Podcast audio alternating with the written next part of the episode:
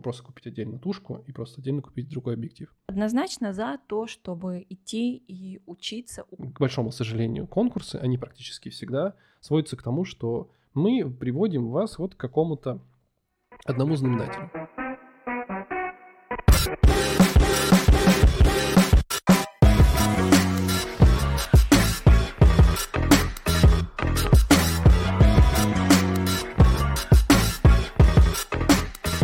Всем привет, друзья! Это седьмой выпуск подкаста «Фотофакт». Сегодня с вами вновь мы, Антон Меркулов. Лина Рогозина. У нас сегодня тема подкаста больше, наверное, для новичков, Мгм. да, но я думаю, что она в любом случае будет интересна и уже профессиональным фотографам, потому что мы будем, Ностальгируют. да, мы будем делиться личным своим опытом, мы хотим поговорить о том, как и с чего мы начинали, что у нас было, какой жизненный опыт, чем вдохновлялись, какая техническая сторона была, но это, я думаю, меньше мы затронем, потому что, как всегда, короче. Мы хотим поговорить о том, как мы решили стать фотографами, и мы даже немножечко поспрашивали нашу аудиторию о том, почему люди хотят стать фотографами. В общем, об этом сегодня и будем говорить. Еще раз э, хочу поблагодарить, э, мы в каждом выпуске это Да. делаем, всех людей, которые с нами делятся какими-либо своими мыслями, отзывами и ответами на вопросы. Поэтому большое всем спасибо. И вот в эту сейчас камеру скажу. Огромное всем спасибо. Присылайте, общайтесь с нами. Нам это всегда полезно, всегда это интересно. И это все равно развивает э, больше наш подкаст. Вообще очень приятно, когда кто-то э, хочет поучаствовать в твоем проекте. Расскажи о том, как вообще у тебя появилась мысль о том, что я хочу фотографировать. В свое время, когда началась вот эта цифровая революция с фотокамерами, очень стало их много, очень стало их э, популярно везде покупать, они стали недорогой цене, и я больше и больше видел этих фотоаппаратов у своих друзей. Но это такая уже немножко вперед заглянул. На самом деле, э, любовь к фотографии, наверное, у меня появилась даже в юношеском возрасте, когда у меня появилась мыльница. Это может быть мне лет 10 было, может быть 9, вот так. У меня появилась первая камера, это такой кодек, э, мыльница пленочная. Мгм. Она меня до сих пор есть, и очень много лет, очень много лет. Вот она до сих пор работает. Я когда э, переезжал в Сочи, я с собой ее брал, и она работает. Я могу точно сказать, что она все еще в деле. Она здесь сейчас? Нет, она в Воронеже. М. Ну вот.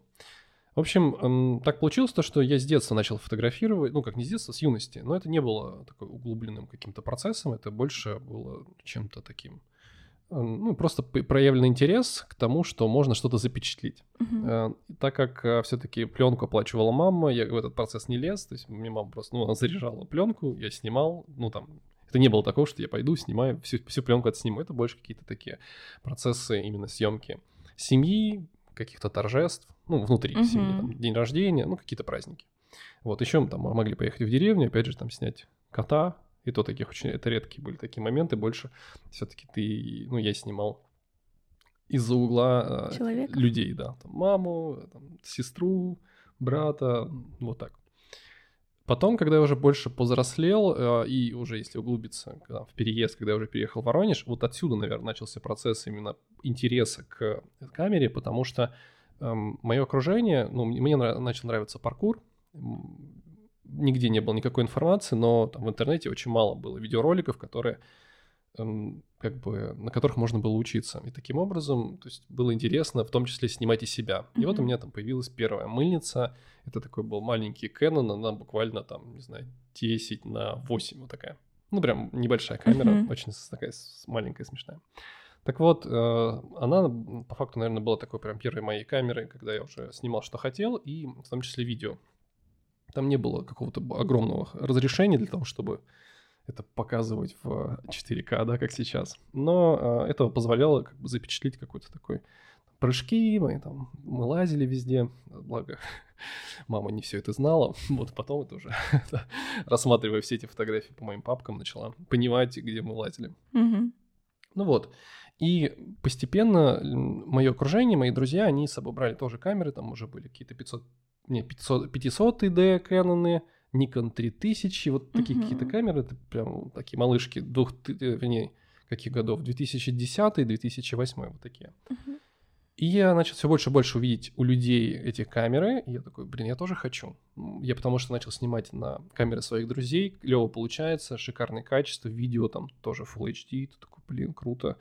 И я такой, я хочу. Uh-huh. Вот, и первая моя камера была приобретена мамой, вот, это был 550D Canon, потому что FAT, э, пленочный фотоаппарат отца я разобрал, я вытащил полностью линзу для того, чтобы э, вставить это в видеокамеру. И там был фишай, ну, на передней mm-hmm. линзе, там, как правило, такой широкий, широкий угол. Вот, и я разобрал федовский объектив, э, осталась только тушка, мама тушку выбросила со временем, потому что, как бы, mm-hmm. она не, ну, как бы не было понимания того, что она может функционировать, просто вставить новый объектив, можно было где-то на барахолке купить или на Авито. Ну вот, э, собственно, наверное, с этого начался мой путь, и когда уже была приобретена первая камера mm-hmm. в 2011 я уже как-то начал понимать то, что мне, во-первых, мне это начало нравиться, правда нравится, и я начал постепенно углубляться. Вот, и не знаю, будут ли здесь фотографии наших с первых работ. Я очень, я вчера перед подка- подкастом думал о том, где можно их взять, потому что мой жесткий диск находится не здесь. Угу. Может быть, я найду эти работы из ВК. А мой сгорел.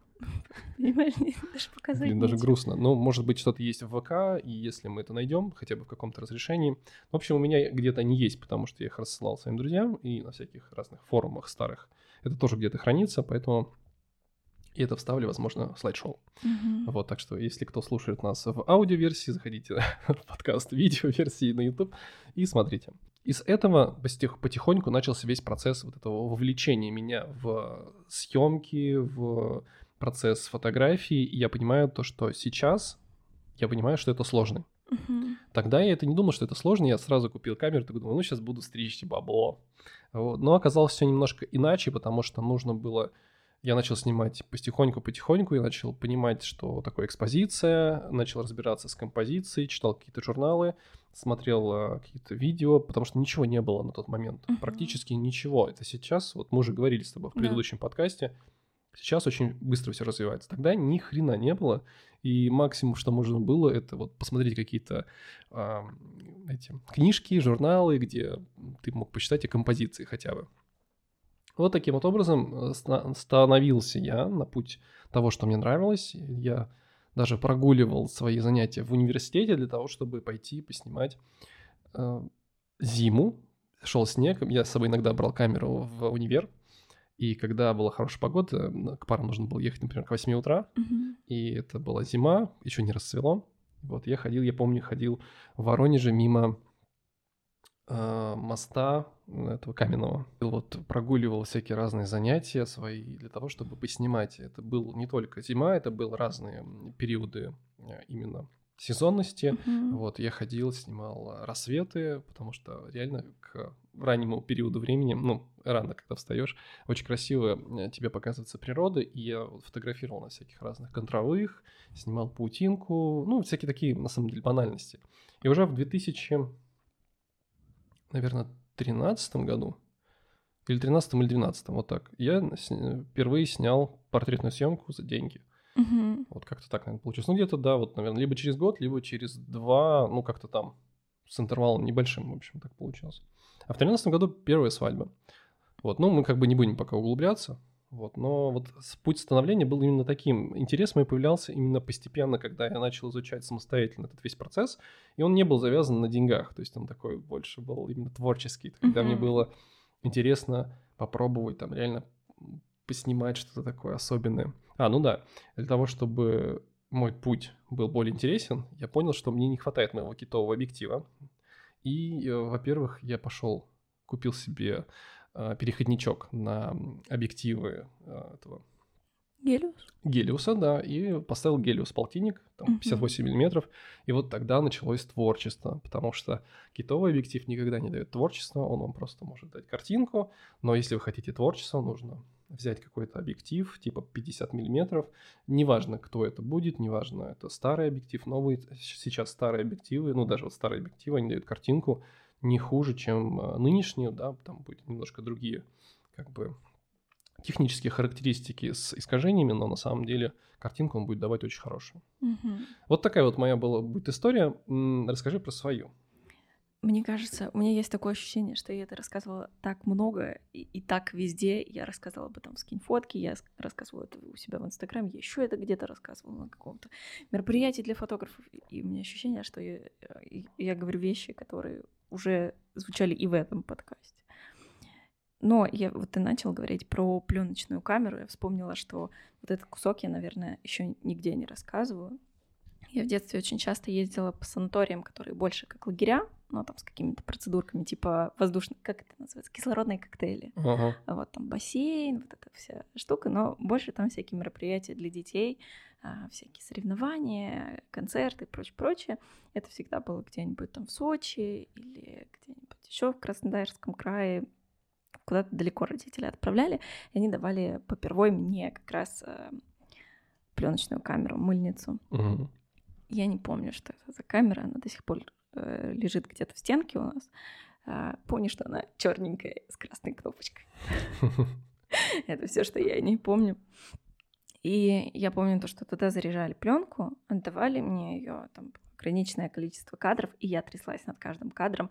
Я очень их берегла и не снимала ничего лишнего. И каждый раз я привозила очень мало фотографий, потому что какой-то су- суеверный страх потратить пленку. Угу. Я не знаю, почему это. До сих пор, мне кажется, у многих фотографов, э, когда ты снимаешь на пленку. Да, выверяешь каждый кадр, чтобы не снять то же самое, что-нибудь лишнее.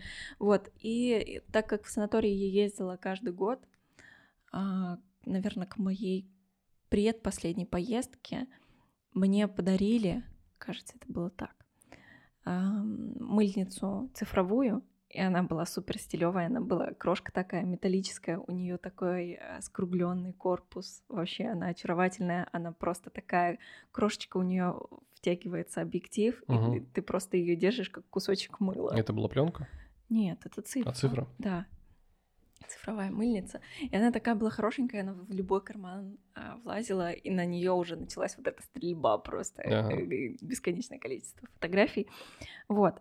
И как бы у меня не было какого-то там фанатичного отношения к фотографии. Я не думала об этом как о хобби. Я просто, ну, как, как все дети, эм, фотографировала все, что вокруг меня происходит, потому что я вот сейчас где-то в новых условиях э, что-то снимаю. Потом это переключилось и на школу, когда я начала там фотографировать всякие школьные мероприятия, когда у нас происходили, там, концерты какие-нибудь. И тут началось поветрие. Когда стало модно девочкам фотографироваться в зеркало, на Селфи? зеркалку. На зеркалку. Ты просто подходишь к зеркалу и фотографируешься. У всех модных девочек была такая аватарка. в Фотопортрет лично. В ВКонтакте аватарочка. Ага. была такая. И все мои одноклассницы грезили о том, чтобы купить себе большую черную камеру, от которой откручивается объектив. Никто не знал, что это за камеры, какие они бывают, какие модели. Никто ничего не знал. Просто нужно было делать селфи э, в зеркало. Дань, дань моде. Да. И мне это нафиг не надо было. Мгм. Просто все хотели, а я могла себе это позволить. Стыдная история. Вот, и, короче, что, у меня были денежки, которые надарены на всякие праздники. Я учусь еще в школе, там класс седьмой или восьмой, не знаю, что это такое. Ам, у меня есть накопление, и у меня есть эта маленькая камера. Я прошу папу ее продать. Мгм. Папа ее продает, добавляет мне деньги. а, Я отдаю папе деньги, говорю, па, купи мне такую камеру. У нас, как это сказать, у папы есть кумовья, они всю свою жизнь занимались а, свадебной съемкой. И папа отправляется к своему куму для того, чтобы он рассказал, что вообще за камера бывает. Потому что, ну, вот, ну, как бы мы никогда с этим не сталкивались. И, и вот Тут оно вот. произошло. Ну, как вот ты представляешь, ты вот сейчас сидишь, и тебе говорят, э, надо купить какой-нибудь насос. Ты такой, блин, что за насос? Я вообще никогда не покупал Мгм. никакие насосы. И ты там начинаешь спрашивать у всех, э, что это такое, и какое надо купить. Вот тут такая же история была, когда ты вообще не знаешь, что это такое, и надо раз- разобраться. Папа пошел к своему куму, он ему написал список фотоаппаратов, которые сейчас есть э, в рамках нашего бюджета. Это тогда было 25 тысяч рублей. Мгм. И м, речь шла о Никоне 300. Ну, Или да, трё- да, я понял. э, Был такой, да? Да. И когда мой папа приехал в магазин, ему консультант говорит, нет, у меня ощущение, что я некоторые буквы проглатываю, э, поэтому, если что, это был консультант. Так вот, ему консультант очень настойчиво советовал взять 5100. Не знаю, что там были за аргументы, но он ему очень внушительно сказал, что вот это будет лучше, определенно точно. И он привозит мне эту камеру. И с тех пор на все мероприятия она двигается вместе со мной.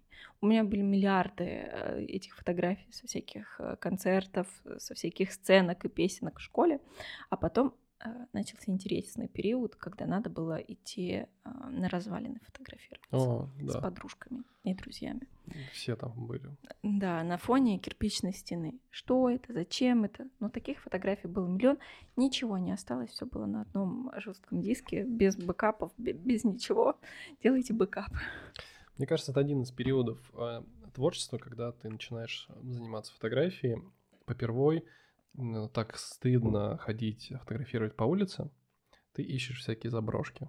Ищешь заброшки, всякие заводы. Мы э, фотографировались даже в всяких домах сгоревших. Э, Вот был такой период. Я, по крайней мере, ходил и фотографировал. У меня был, у меня до сих пор где-то есть эти фотографии моих друзей. У меня не было ощущения того, что стыдно. Мгм. Просто те улицы, на которых я жила, они не представляли никакого визуального интереса, понимаешь?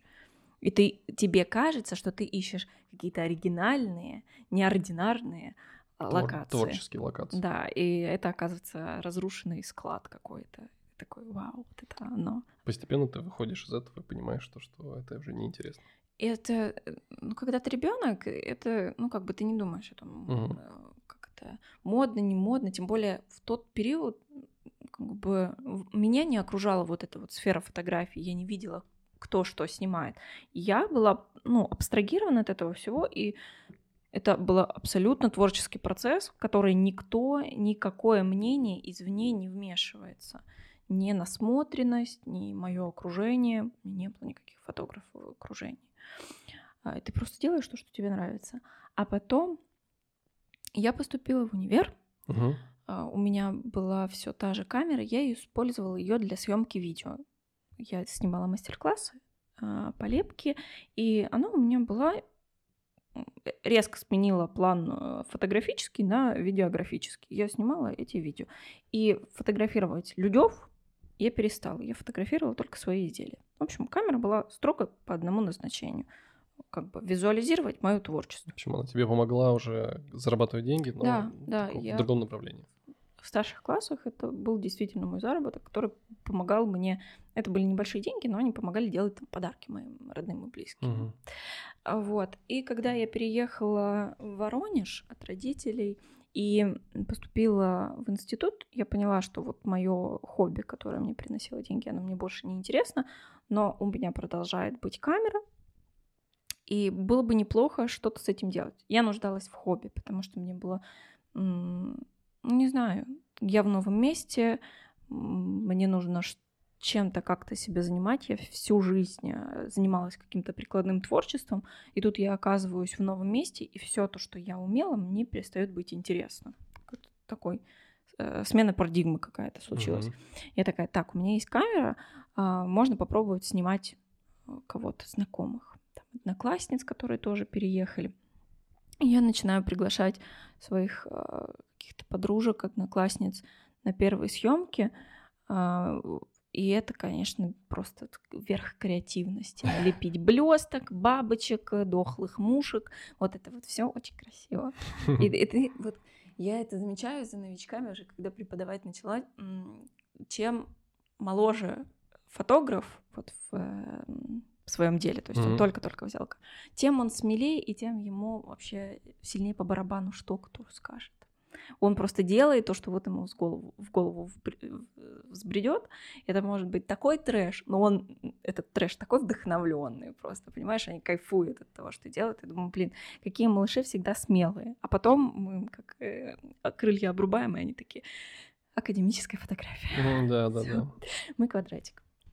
Вот ты как раз затронул тему обучения, немножко, ты просто обозначила а, фотошколу, всякое такое. Мгм. Вот как ты думаешь, а, нужно ли учиться самостоятельно или идти все-таки в кому-то? Ну, у меня однозначное по этому поводу мнение, потому что это э, часть моего пути. Что было дальше? Я приглашала подружек, и тут у меня начали появляться какие-то первые запросы на платную съемку. Я взяла две съемки платно по 500 рублей. И на этом прекратила, потому что я чувствовала себя как-то неправильно. А, Я думала о том, что когда у тебя нет никакого ни диплома, никакой бумажки, свидетельствующей о том, что ты фотограф, ты не имеешь никакого права брать с людей деньги. Мне ВКонтакте попадается какое-то объявление о том, что будет проходить бесплатный, однодневный, ну там сколько-то там, часиков, полтора, наверное, мастер-класс по настройке камеры. Мгм. А я такая уже стулмовая, я прочитала инструкцию вообще-то, я уже все знаю, но решаю пойти, потому что ну, нужно уже как-то к образованию подступиться, нужно учиться быть фотографом. И я беру э, свою одноклассницу, и мы идем а, на этот мастер-класс. Мы все это дело послушали, и с тех пор я Училась поняла. настраивать камеру с тех пор? Слушай, а некоторые вещи она мне действительно помогла разобраться, я их дел- делала немножко неправильно Мгм. при том, что как бы все базовые настройки я уже знала, я знала, как, что называется, при каком освещении какие, ну, плюс-минус так, да, а, понимала, какие настройки выставить, она просто это как-то упорядочила и объяснила, что, что куда крутить, если что. И поняла, что если я в таких вещах еще не разобралась, то, наверное, есть еще потенциал идти куда-то учиться. И тогда я начала искать курсы. И я их нашла. Я Мгм. сначала должна была идти на а, совс- в совсем другую школу. Э, Там была такая бюджетная цена достаточно, но было много вопросов. Там не было работ учеников, а, ничего не рассказывалось о преподавателях. Но там было такое название, которое внушает доверие и авторитет. Санкт-Петербургская Да. школа фотографии. Да. Вот это вот Да, в Воронеже. да. Я думаю, блин, это же вот оттуда, аж вот тут. И это так, наверное, там вот прям настоящий. Интересно, до сих пор работает? Не знаю ничего. Вот. И я разговаривала об этом с моей мамой. Я говорю, мам, вот есть такая школа, я хочу сюда пойти. Это стоило там что-то типа 6 тысяч. Что-то такое. Это было сколько, пять лет назад? Много лет назад. Пять лет назад? Да. Мгм. Вот. И я показываю это маме, говорю, что мне это не внушает никакого доверия, и она находит ту фотошколу, в которой я впоследствии училась и работала. Э, И там уже обучение стоило около 15 или 16 тысяч. Это была большая разница. У меня не было таких денег. Мои родители э, берут и помогают мне просто пойти и обрести новое хобби. Никто тогда не думал о том, что э, я решу превратить это в профессию. Мгм. Я получала в это время высшее образование, все надеялись, что я пойду в магистратуру, а потом устроюсь работать в музей. Но что-то пошло не так. Я, отвечая на твой вопрос теперь, однозначно за то, чтобы идти и учиться у какого-нибудь хорошего специалиста в школу или прийти лично, вот как приходят учиться к тебе, Мгм. тет-а-тет. Почему? Потому что это супер экономит время. Ты приходишь, у тебя сразу даются структурированные по пунктам знания, начиная от настроек, заканчивая там ведением бюджета, да, там бухгалтерии своей, Мгм. там оформлением ам, самозанятости или чем-то таким, ну, в общем, э, переходя уже к цифрам. У тебя есть возможность задать кому-то точечные вопросы, которые вот сейчас именно тебя волнуют. Не искать ответы где-то в интернете, выискивать, что там, где там, и оно плюс-минус похоже на то, что тебя интересует, а конкретно получить на свой вопрос конкретный ответ. У человека, а, у которого за спиной уже много опыта, он чего-то достиг, но так как у нас сейчас очень много источников, неправильно сказала, очень много людей, которые хотят преподавать и преподают, начинается вот момент того, что нужно быть максимально избирательным и очень повзвешивать, стоит ли конкретно к этому человеку идти, потому Мгм. что эм, точно ли он вам даст информацию с должной структурой. Мгм. Ну, моя позиция, наверное, сейчас, она похожа с твоей, то что если у вас есть средства, возможности, желания, и вы признаете авторитеты, то лучше идти обучиться. Если вы не признаете авторитеты, и вам ну, сейчас, скорее всего, есть где учиться. В мой период времени, когда я пытался что-то делать, mm-hmm. на 2011 год, не было толком ничего, поэтому приходилось по факту, вот как я уже сказал выше, что-то смотреть, э, какие-то книжки, литература, то есть это найти в интернете было очень что-то, ну, всего мало. Вот постепенно там начали набирать обороты всякие видео обучалки, но этого было очень мало. Я несколько раз сталкивалась с тем, что мне приходили сообщения о том, что, ну, когда я там анонсировала новый набор в школу и что-то такое, мне несколько раз писали, причем почему-то парни. Я как бы не сексист, но тут вот сексист в данной ситуации. Мне писали парни и говорили о том, что, а, слушай, вот зачем нам идти в школу и отдавать какие-то огромные бабки, угу. когда все есть бесплатно на Ютубе? Все есть, пожалуйста, пользуйтесь. Но сколько вам времени понадобится, чтобы весь этот объем знаний собрать, а потом структурировать, а потом разобраться, что из этого было вообще-то неправильно? Э, и сколько вам понадобится времени, чтобы отработать этот навык? Когда ты приходишь в школу, тебе говорят, вот смотри, вот настройки, а вот так надо общаться с моделью, теперь у нас практика. Ты отрабатываешь практику, а потом тебе говорят, вот тут, вот тут у тебя была ошибка тут композицию завалил, тут вот модель у тебя вылезла из кадра, а тут ты модель ну, выбрал ну, есть э, база, которая, да, помогает э, новичку хотя бы понять, на, ну, что, на что обратить внимание. Да, да. Просто когда ты идешь, не осознавая, за что цепляться, ты просто изучаешь все подряд. Из-за этого у тебя возникают сложности с пониманием и с тем, как тебе ту или иную информацию соединить с уже той структурой, которую ты где-то набрался, да, или mm-hmm. там с той инструкции, которую ты прочитал. Вот. Я согласен на, на эту тему, что если вы хотите, то лучше идти обучиться, mm-hmm. потому что это вам точно сократит время. То есть тот период времени, который я потратил на изучение фотографий, я мог уже зарабатывать деньги. Вот. Ну, то есть через тот промежуток времени. Поэтому однозначно идти учиться. Но если вы пытливый ум и вы желаете самостоятельно и любите самостоятельно изучать, то конечно, попытайтесь. Вот. Абсолютно точно. У всех э, свои методы восприятия информации. Абсолютно точно.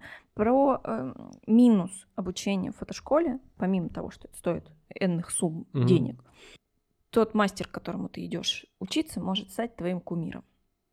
И это плохо. Угу. Потому что не сотвори себе кумира, начинаешь подражать, а, это перерастает во что-то такое маниакальная, когда ты хочешь делать точно так же. И из этого состояния надо поскорее постараться выйти. Угу. Так или иначе, какой-то промежуток времени, ну, так как ты учился у кого-то конкретного, ты будешь на него похож, потому что он учит тебя. Э, потому что он знает сам. Да. Угу. И как видит сам. Да. Но когда это превращается уже в то, что ты самостоятельный фотограф, но ты продолжаешь быть похожим на своего мастера, и тебя выбирают, потому что не могли позволить себе его, угу. это уже нехорошо. Поэтому, когда ты прошел какое-то обучение, надо идти дальше. Нужно много смотреть, пойти к кому-нибудь еще на обучение, чтобы твои знания не миксовались, они были вот такие вот из одного источника. Э, окей. Okay. А что еще ты можешь порекомендовать, например, э, молодым людям, которые попадают в обучение, попадают в фотографию, вот что важно понимать э, для них, что такое фотография и вообще, что ей надо передавать или что она несет. Вот я, например, понимаю уже для себя сейчас то, что самое важное в фотографии – это ее смысл. Uh-huh. То есть тот смысл, который ты закладываешь в передачу. То есть любой человек, который фотографирует, который пытается создавать что-либо, он создает очень субъективную точку зрения. Это субъективная точка зрения лично его. И вот его личное вот это психологическое состояние, которое он вкладывает в фотографию, является его отражением, которое нужно научиться видеть, научиться осознавать и научиться передавать. Потому что ребята идут учиться, а вот они как раз приходят к тому, что вот они хотят учиться конкретного человека, быть похожим на него. Хотя на самом деле важная составляющая того, что ты научился этого человека, попробуй а, для себя осознать, что ты хочешь нести этой фотографии, потому что мало просто а, научиться, mm-hmm. надо немножко посмотреть глубже, потому что именно фотография как способ рефлексии, как способ передачи твоей личной эмоции и личного взгляда, он помогает именно отражать твое субъективное, а не просто а, пытаться подражать и копировать. Не всегда люди-человеки идут учиться к другому человеку. Иногда они просто идут за именем школы. Ну, вот есть школа, она вот, э, мы ее видим там в рекомендациях в запрещенной Ну, социальной сети, да, а, мы видим, какие картинки делают другие люди. Мы, может быть, и не знаем, что там за преподаватели. Мы просто хотим туда. Ам, У меня была какая-то мысль, я прям ее вела, вела, вела. А, о том, что чаще всего школа дает э, именно такой технический навык. Вот Мгм. так владеть камерой, вот так общаться, вот так вести переписку. И в какой-то философии о том, а, что ты должен глубинное вытаскивать из себя, что ты должен отражать из, э, в своих клиентах, в своих моделях, об этом редко говорят. Когда а, на сравнении есть школы, в которых ученикам дают как-то больше свободы и больше Мгм. говорят о том, что вам нужно раскрывать а, модель, вам нужно показывать какую-то свою внутреннюю составляющую, там проседает технический навык, понимаешь? Вот они, да, они свободные, они творцы, они такие вот все окрыленные и Ну, все поглощенные, но они хреново владеют техникой. А тут ребята клево владеют техникой, умеют зарабатывать бабки, но у них вот эта фотография, она такая констатирующая красивость, и все. Ну, тоже такой аспект очень важный, то, что наш мозг, он запоминает определенное количество, ну, выстраивания нейронов, но для этого не- необходимо количество времени, некоторое. То есть, если вы хотите научиться фотографировать красиво и при этом технически быть подкованным, определитесь с тем, что вы хотите сначала делать. Лучше всего, опять же, с точки зрения опыта, сначала отработайте полностью техническую сторону. В итоге на уровне физических и мышечных, э, мышечной памяти вы должны знать, где какая у вас, где у вас какое колесико, где какая кнопка, для того, чтобы вы определялись с этим на месте. Вот после этого, у вас, как только вы это сформируете, вы об этом забудете, и вы начнете формировать совершенно другой новый личный опыт. Это важно. Вот. И именно с этого момента будет формироваться что-то другое. Поэтому это такой слоеный пирог, который нужно учиться постепенно набирать. Если вы хотите все и вместе, это будет такая каша, э, которая, с одной стороны, она будет вас обогащать, с другой стороны, она вам будет то же самое ставить палки в колеса, потому что вы будете думать, что в чем-то вам все равно не хватает. Когда ученики приходят в школу, они представляются и рассказывают, почему они решили заняться фотографией, почему они пришли учиться. И у всех вот это зачем, оно очень разное. У кого-то есть дети, они просто хотят вот э, пе- передать э, их взросление. Кто-то хочет зарабатывать деньги, кто-то давно имеет камеру и хочет научиться ей пользоваться, чтобы она Мгм. не лежала мертвым грузом. И когда ты пытаешься доносить людям какие-то философские такие моменты, вот на этом этапе как будто они еще не готовы так глубоко. а, Не проник- готовы. Это мы просто в своем подкасте об этом говорим. Да. И они вот когда они только-только начинашки, им реально важно дать качественную базу, техническую и затравку на вот этот вот философский вектор о том, что копать дальше глубже. Ну, здесь опять такая, больше, мне кажется, субъективная составляющая. То есть кому-то вообще эта философия не очень-то нужна. То есть многие-то идут в эту профессию для того, чтобы просто зарабатывать деньги. То есть это как навык, который ты, тебе помогает э, жить. Ну, то есть, но со временем все равно ты упираешься просто в какую-то такую... э, Всегда будет тупик. То есть ты все равно будешь идти, идти, идти, ты получишь определенное количество знаний, тебе эти знания, они либо будут расширять, либо они тебя просто остановят, и ты будешь, ну вот, остановишься. Мгм. И все. То есть, поэтому, мне кажется, ну, фотографии всегда можно к чему-то стремиться, потому что ты постоянно пытаешься пересознавать какой-то элемент, а, то, что тебе важно, то, что тебе нужно. И с помощью этого ты, конечно, формируешь в себе личный вот этот и стержень, и понимание своей самоценности, и Мгм. самооценки, и, в принципе, пер- перспективы какой-либо философии, потому что именно через фотографию ты очень глубоко можешь понять вообще любой предмет, потому что фотография передает как я уже сказал, субъективный взгляд и субъективный взгляд на вещи и на детали. То есть ты можешь видеть какое-то пространство, мы не говорим, например, только про людей, да, фотографируя, а именно там, фотографируя, не знаю, листик, да, там просто упавший листик. И ты его можешь увидеть так, как его не увидит никто. Просто посмотрите на фотографов, которые снимают детали. Есть фотографы, я просто которыми восторгаюсь, потому что на него смотришь, ты, ну, это нужно уметь работать с предметами, нужно Мгм. уметь их увидеть, в них а, почувствовать жизнь, в них почувствовать даже, может быть, какую-то личность. То есть это личная философия человека, который он с помощью там, стакана вот этого, он видит его с определенной стороны, он видит, он понимает, что у него есть своя какая-то сторона, да, у него есть какой-то вот этот вот портретный взгляд. И таким образом, э, это его личная философия, но он ее себе сформировал, и это важно. Нужно уметь это со временем тоже понять. То есть мало просто понимать техническую сторону, либо там умение работать с моделями, нужно понять, что для вас конкретно фотография и что она вам дает, потому что рано или поздно эта фотография просто превратится в констатацию. Вот то же самое, как снимать на телефон, да, можно просто сфотографировать на телефон факт жизни, и это будет фотография.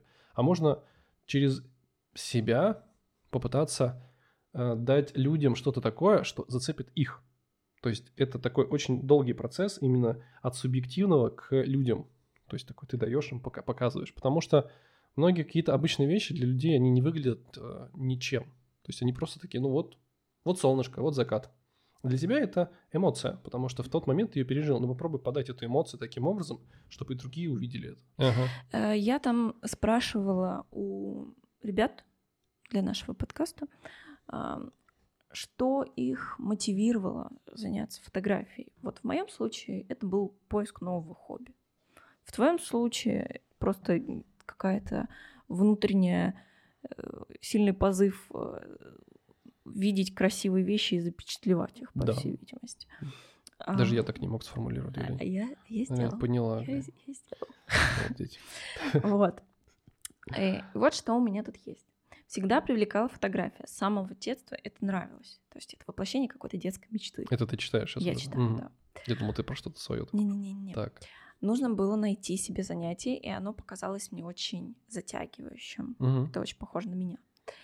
А, просто захотелось чего-то нового, хобби для души, которое приносило бы дополнительный доход. Угу. То есть тут уже и хобби, и расчет на то, что этим можно. Как у меня в начале был.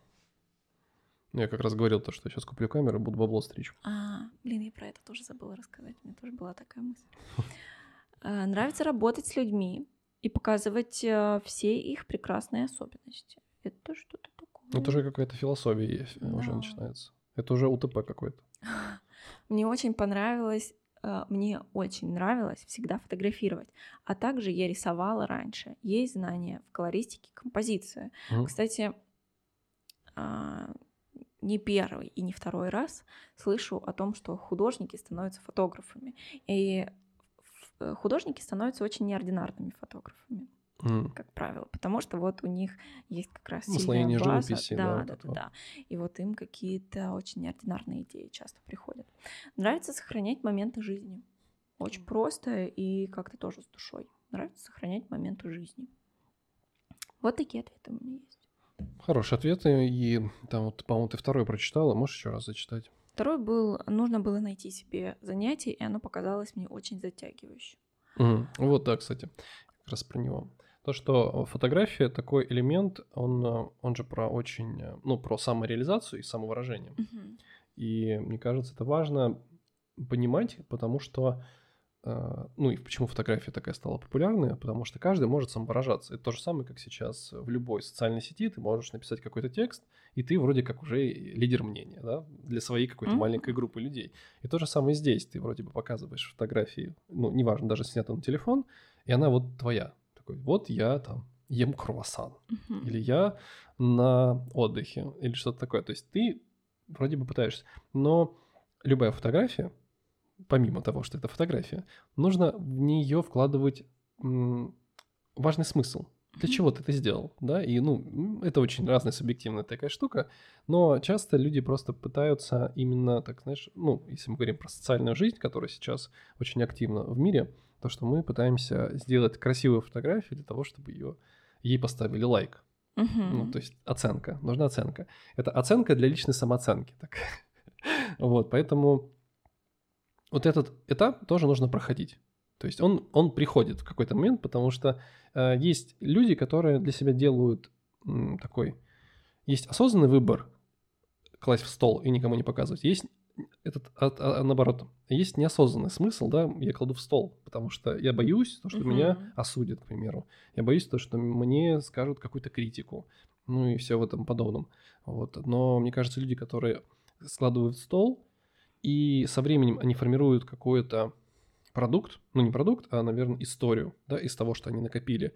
Вот это уже является такое, знаешь, умышленное э, состояние, когда ты готовишь э, долгий процесс, связанный с каким-то, там, не знаю, фотографированием себя в течение, там, не знаю, года или десяти лет, там, на протяжении, там, зеркала, допустим, как ты это говорила, да? Мгм. То есть это же проект, Да. то есть это, и это все в столе, но это проект. То есть здесь очень глубокое понимание того, для чего ты это делаешь. То есть и вот со временем, представляешь, какой-то будет резонанс того, что человек вот фотографировал себя, у него менялась внешность, прическа, настроение, мимика. И люди могут это делать, кстати говоря, чисто по внутренним ощущениям. То есть, например, в какой-то период жизни, например, ему было очень плохо, у него было, допустим, депрессивное состояние, и он такой, вот, я хочу попытаться как-то видеть себя со стороны через, вот, там, например, там, не знаю, год назад. Мгм. Сейчас нам это, слава богу, показывает просто iPhone такой, типа, а у вас вот, вы год назад. Хотите видео еще вам покажу, слепленное. Но, мне кажется, люди, которые вот, исходя из какого-то даже глубокого состояния, может быть, э, и плохого самочувствия, они формируют вот такие фотографии для того, чтобы себя просто видеть. И со временем это может проявиться просто в проект, потому что накопились какие-то, накопилась информация, человек такой вышел из этого всего, Мгм. то есть он посмотрел на это уже немножко так э, из не из своей точки зрения, да, а уже так э, с позиции над, и он э, смотрит на это все и такой, думает, а почему бы не поделиться? Мгм. Типа мне уже не страшно, вот знаешь, потому что ну вроде бы как избавился, может быть даже терапия какая-то, ну и я просто слышал такие истории, когда люди реально вот из этого вот протекали процессы, которые в итоге формировали очень интересные проекты, и вот они давали какой-то резонанс даже в обществе. Мгм. Я знаешь, э, о чем вспомнила еще? А, Какая-то есть такая закономерность, она не стопроцентная, но почему-то так это происходило, когда лю- люди приходили учиться с мотивацией, просто хочется заниматься творчеством, просто хочется научиться, разобраться. Эти люди чаще зарабатывали, чем те, которые приходили с мотивацией «мы хотим зарабатывать на фотографии». Как будто вот эти люди, которые ну, это я сейчас додумываю. Как будто эти люди, которые приходили просто научиться, просто разобраться и просто э, учиться запечатлевать то, что Мгм. вокруг них, и нуждались в хобби, они глубже проникали вот э, в фотографию, научились больше показывать, чем просто красивость, и тем притянули к себе людей, которые хотят дать за это деньги. Мгм. Пример того, как э, на самом деле, мне кажется, и формируется все вокруг нас. То есть, когда мы просто говорим о том, что я хочу э, получать за это деньги, Мгм. это такая позиция эгоистично, э- эгоистичная, да, то есть я хочу просто получить что-то. А когда ты исходишь из позиции «я хочу научиться для того, чтобы показывать», Мгм. ты э, пытаешься свое субъективное вытащить наверх для того, чтобы это увидели люди. Для того, чтобы они посмотрели, оценили, возможно, что-то откликнулось у них внутри, и они захотели это сделать сами. Мгм. И вот это, мне кажется, очень важно, то, что со временем ты начинаешь кого-то вдохновлять. То же самое, например, мне пишут периодически, то, что там вдохновил кого-то там, или там хочу у тебя учиться, вдохновляешь, там что-то Мгм. такое. И ты даже не задумывался об этом, ну, вот с точки зрения, вот когда-то назад, там, если оглядываться, ты не задумывался об этом. А со временем ты просто формируешь такую позицию, свою личную, то, что ты просто вот идешь так, что ты хочешь вдохновлять людей. Ну, ты, ты вдохновляешь людей, и все. И э, вдохновить ты можешь очень по-разному. То есть есть люди, которые просто зарабатывают деньги, и они вдохновляют других людей, которые Мгм. хотят зарабатывать деньги. А, почему бы да? Это тоже, ну, как бы, это не осудительно. Ну да. Эм, то, что есть люди, у которых мотивация деньги. Деньги прекрасная штука. Скажите, э, что они кого-то не делают. Деньги это свобода. Да. А, но опять же, есть какое-то такое но. Есть люди, которые э, целью ставят себе деньги. Они э, продумывают какой-то алгоритм, при помощи которого они точно достигнут цели. Там, допустим, систематически фотографировать блогеров, парочек, не знаю, каких-нибудь а, видных деятелей и предпринимателей М, набрать себе такой костяк из э, платежеспособной аудитории, разойдется есть цель, сарафан, стратегия да, и план. и он идет, идет, идет, и у него э, выстраивается стабильный поток клиентов. Мгм. Классно, он зарабатывает. Бомбила ли он? Ну, 50-50, он как бы и да, и нет. А, Есть люди, которые ставят для себя мотивации деньги и ставят цену ниже рыночной. Мгм. И, допустим, занимает нишу свадьб. Это востребованная ниша, и к нему все время будут идти люди. Он ниже среднего по Мгм. рынку, а, и он будет снимать очень много, очень дешево, наберет себе кубышку денег. Вот это скорее уже бомбило, потому что он просто берет количество. Мгм. И не сильно разбирается того, кого он снимает. Да, не, это неплохо. Это вот в моей парадигме, да, Мгм. вот это так немножко осуждаю слегка. Но для кого-то это подходит. Кто-то реально, вот имея навык, он не хочет его взращивать а, в каких-то художественных, знаешь, а, целях. Не хочет там занять какое-то а, место в какой-то награде, в какой-то, не знаю, как скажи, в премию какую-то получить там среди а, специалистов. Он просто хочет иметь стабильный заработок, он имеет навык, все. Для него это норма. Мгм. Ты вот сказал о премиях. э, Уж подтянул тогда Давай. следующий вопрос. Дипломы, курсы, грамоты, участие в премиях, э, награды, титулы. Кому это нужно? Для чего это нужно? А Я сейчас коротенько скажу, а потом у тебя тоже хочу одну штуку спросить. А, Я переживала брать деньги с людей, которые мне хотели их дать в самом-самом начале. Грамоты? Или деньги просто? Деньги. А, ну вот они хотели ко мне, Мгм. да, прийти на съемку, а я такая двух по 500 рублей взяла и больше не брала, потому что у меня нет диплома. Мгм.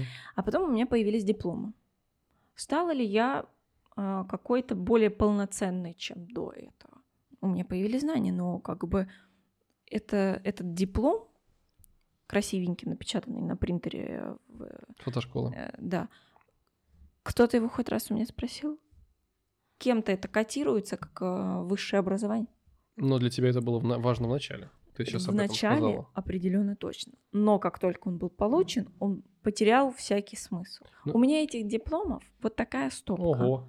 Да, потому что я прошла один курс, второй курс, третий курс, сходила на один мастер-класс. Вот так вот. Вот так. Чекушка. Это, это прям целые сантиметра два. Да. За всякие мероприятия, которые я провела, имеют ли они какое-то значение? Очень красивые бумажки. Никакого значения. Ну. И не греют душу никак. Я даже не знаю, где. Но это сейчас, а для тебя в начале пути это был важный аспект для того, чтобы Начать брать брать деньги. деньги, да. Да.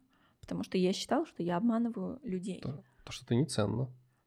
То, что я не настоящий специалист. Э, Нету подтверждения этому. Диплом должен был быть подтверждением то тому, что если я вдруг у тебя специалист. спросят, да? Это как что-то внутреннее. М, Самого себя спрашивают. Да. То есть, Ну, если, если как ты я сама, могу? если ты сама себе отвечаешь на вопрос, есть ли у меня право, Мгм. право ли я имею, да? Как или, это? или тварь я дрожащая, да, да. да, да. Да. Но я никогда не участвовала в конкурсах. Не, мне никогда не было интересно соревноваться с другими фотографами и всякие премии. Писькодлинка. Что? Что? Ну, кого э, длиннее? А, да, ни с кем никогда не хотела мериться э, членами. Мам, привет. Мне никогда, ну, правда, нету никакой вну... Не знаю, нет внутренней потребности кому-то что-то доказывать. У меня внутренняя война и без того все время происходит. Я Мгм. не хочу ее еще выносить вот куда-то. Но в премиях участвовал ты. Э, Да. И что ты можешь об этом сказать? Кому это нужно? Зачем это нужно? И что это может дать? Это явно нужно исходить, во-первых, из личной позиции человека. То есть, если тебе это важный аспект, опять же, в какой-то личной парадигме иерархии, Мгм. того, что ты вот среди этих участников, ты находишься где-то. Мгм. И ты такой, вот, меня признали. Короче, участие в конкурсах для меня лично так, это такая субъективная штука, именно понимание того, э, как, где я нахожусь. То есть именно вот в рамках э, комьюнити. И с одной стороны, конечно, это не нужно мне. Ну, То есть, с одной стороны, мне это не нужно, я осознаю этот факт. Но с другой стороны, я там участвую, значит, мне это опять же нужно. То есть мне нужно это для того, чтобы вот возьмите, оцените меня. И самый-то прикол в том, что, эм, может быть, я делаю что-то похожее на тех, кто там. Но я стараюсь все равно дел... ну, я стараюсь отходить от этого. То есть мне неинтересно делать вот ровно то, что делают в то- какой-то премии. Да? Потому что быть похожим на всех тоже неинтересно, ну, в моей парадигме. Потому что когда ты индивидуальность, ты индивидуальность. Ты вот делаешь то, что ты умеешь, потому что ты особенный, ты особенный. То, что ты общаешься по-разному, ну, с каждым клиентом, ты ведешь по-разному дела, ты фотографируешь все равно по-другому. И это все, ты не можешь быть одинаковым. Но э, все эти, к большому сожалению, конкурсы, они практически всегда сводятся к тому, что мы приводим вас вот к какому-то одному знаменателю. Это как mm-hmm. в школе, ты учишься, и вот у тебя есть... Мы э... задаем вектор, чтобы вы ориентировались на вот... Ориентир. Да. Да, ориентир. Но дело в том, что это вот постепенно ты начинаешь понимать э, со временем, опять же, проходя вот такой пункт, да, того, что может быть это шаг назад, может быть это шаг наоборот вперед, mm-hmm. того, что ты задаешь себе вопросом, а на самом деле тебе это надо или нет. Ну, в какой когда ты, ты это должен уже пройти. Mm-hmm. И был у меня и Words, когда я воронежский, да, я два раза подавался. А, вот у меня был топ-100, два раза подавался. Вот. Э, хочу ли я третий раз подаваться? Вопрос. То есть сейчас я на него отвечаю, что не хочу. Потому что я очень много переосмыслил на этот счет. Я понимаю, что мне признание уже вот этого комьюнити, которое там, mm-hmm. стало, стало неинтересно. Почему? Потому что э, я это вижу уже немножко под другим углом есть большое такое мое ощущение того, что э, эти конкурсы это как вот в любой лотерее, да, в лотерее выигрывает ровно тот, кто ее создает. Все остальные там не выигрывают. Uh-huh. И то же самое здесь. Есть ощущение, что такие конкурсы не создаются под идею м- вот хедхантера. То, что я создаюсь, ну, кто-то создает себе людей, э, которых можно потом эксплуатировать каким-то образом, uh-huh. да, там, попробовать там, поснимать там проект какой-то там хороший, там, пригласить вас а, на какую-то другую премию, заплатив за это тоже деньги. Ну, вот это все-все-все, когда люди видят то, что вот есть список там из 10, 20, 100 человек, которых можно, которые готовы стремятся к чему-то, и им их можно вот потрогать и поиспользовать. Uh-huh. Это моя точка зрения сейчас. Потому что э, любой конкурс, он должен под собой иметь какую-то мотивацию, он должен иметь цели. Если у вас цель – это получение средств, но вы не оглашаете людям, вы просто такие, вот у нас есть, например, какая-то, и мы хотим вот там создать список людей, которые будут вот, которых будут видеть агентства, которых будут видеть другие там, люди и прочее, прочее. Но, во-первых, как много агентств смотрят на это на самом-то деле? Вот вопрос, мне тоже. Ну, по минимуму тех 10 или 20 человек, которых можно долистать. Да? Mm-hmm. Следующий вопрос, смотрит на это ли клиент? Чаще всего я отвечаю на этот вопрос как нет, потому что у меня единственный раз было, когда мне сказали то, что мы хотим фотографа из... Такой, ну, хотите, значит, берите. Вот, я не буду как бы сопротивляться к этому. У таких конкурсов должна быть цель. И цель должна быть связана все-таки с тем, что есть какие-то фотографы, которые реально хорошие. Фотограф, видеограф, просто специалисты. И которым, ну, не хватает им умения продаваться, mm-hmm. не хватает им умения коммуницировать, влезать вот в эту структуру ивент-индустрии, да, вот это все-все-все. Я понимаю, что это важно, я понимаю, что это нужно, но есть люди, которые просто вот, они классные, но их не хотят оценивать, потому что зачем вы нам нужны? Вы не рабочие лошадки. Облачный атлас смотрел? Да. А, в один присест сильный слабого съест. Зачем подтягивать слабых? Ну вот, условно, он клевый фотограф, да.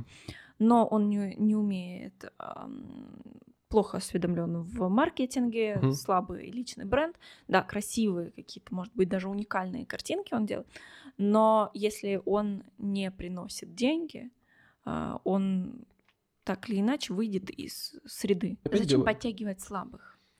Ну, э, смотри, есть конкурс. Вот в этом конкретном конкурсе, каком-то, да, есть список людей. И если этот человек, мы же оцениваем фотографию, ну, помимо фотографии, да, есть как бы почему-то критерии другие, какие-то личного бренда и прочих-прочих других вещей, которые не озвучиваются конкретно здесь, например. То есть есть список там, вот мы оценим вас там по э, структуре серии, количеству фото, ну, там, фотографий из э, там, вашего портфолио, и вот это все. Почему? Но никто не озвучивает то, что мы будем оценивать, например, вас как с точки зрения маркетинга, того, как вы подаете себя как личность, как, э, как, вы, как бренд, это не говорится. Но это выбирается, потому что это важно. Это как вторичная цель. Мы первично вам озвучили, но вторично у нас она умол, ум, будет умолчена, uh-huh. потому что мы будем э, пользоваться ей. И в итоге такой человек ну, расстраивается, потому что он не понимает, Почему?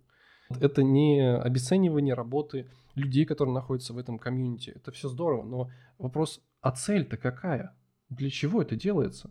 Если мы делаем это для того, чтобы получать ну, за это деньги, если нет цели найти хороших фотографов, вот именно с точки зрения там хорошего э, ну, продукта того, что вам показывают, тогда зачем это все? Ну хорошо, вот определите десятку вот этих людей, которые реально крутые. Ну, mm-hmm. прям у них личный бренд, все-все-все-все-все. Остальных зачем? Вот под это загонять. Люди такие, я хочу поучаствовать, потому что я, не знаю, клевый фотограф с севера. У него там свадьба может быть и круче, чем в Москве. Я, ну, типа, я условно. Ну, такие, типа, ну, нет. Ты не сотрудничаешь, ты не в команде, ты не в э, индустрии, ты не вот в этом всем не варишься. Ты нам не нужен. Я понимаю то, что это, опять же, такая штука очень важная того, что как ты работаешь с кома- в команде, mm-hmm. когда ты, как ты работаешь с клиентом, насколько ты рабочая лошадка и прочие, прочие такие субъективные штуки, ну, очень важные. Mm-hmm. Но почему они участвуют в конкурсе? И о них не озвучиваются. Если бы они озвучивались как важный элемент, вопросов не было. Сократилось бы количество человек, сократился бы бюджет, конечно же. Но если этого... Это моя точка зрения. Uh-huh. Нужно это для клиенту? Кому-то да.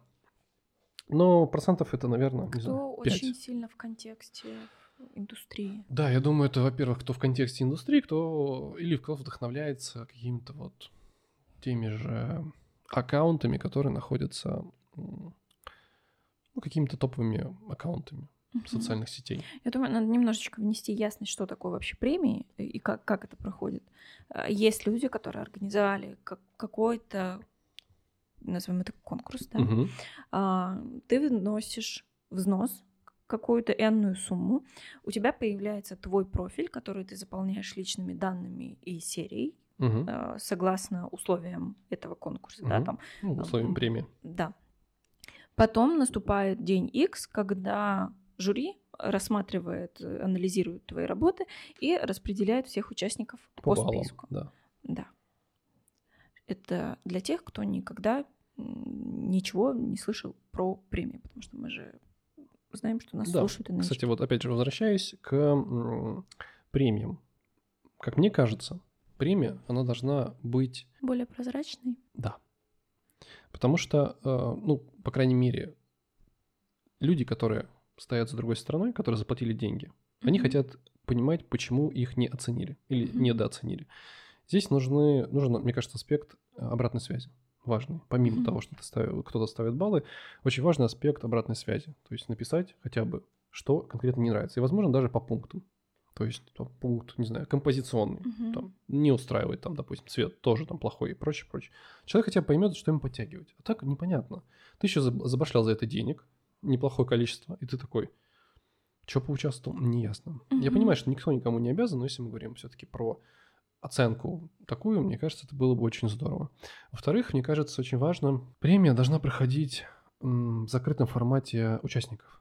То есть, чтобы конкурсантов не, было видно. в лицо. Да, их не было понятно. Возможно, ты знаешь, кто это, но ты все равно до последнего не будешь знать, кто этот участник. Пусть это будет участник номер один, номер два, три. Просто присвойте угу. номер.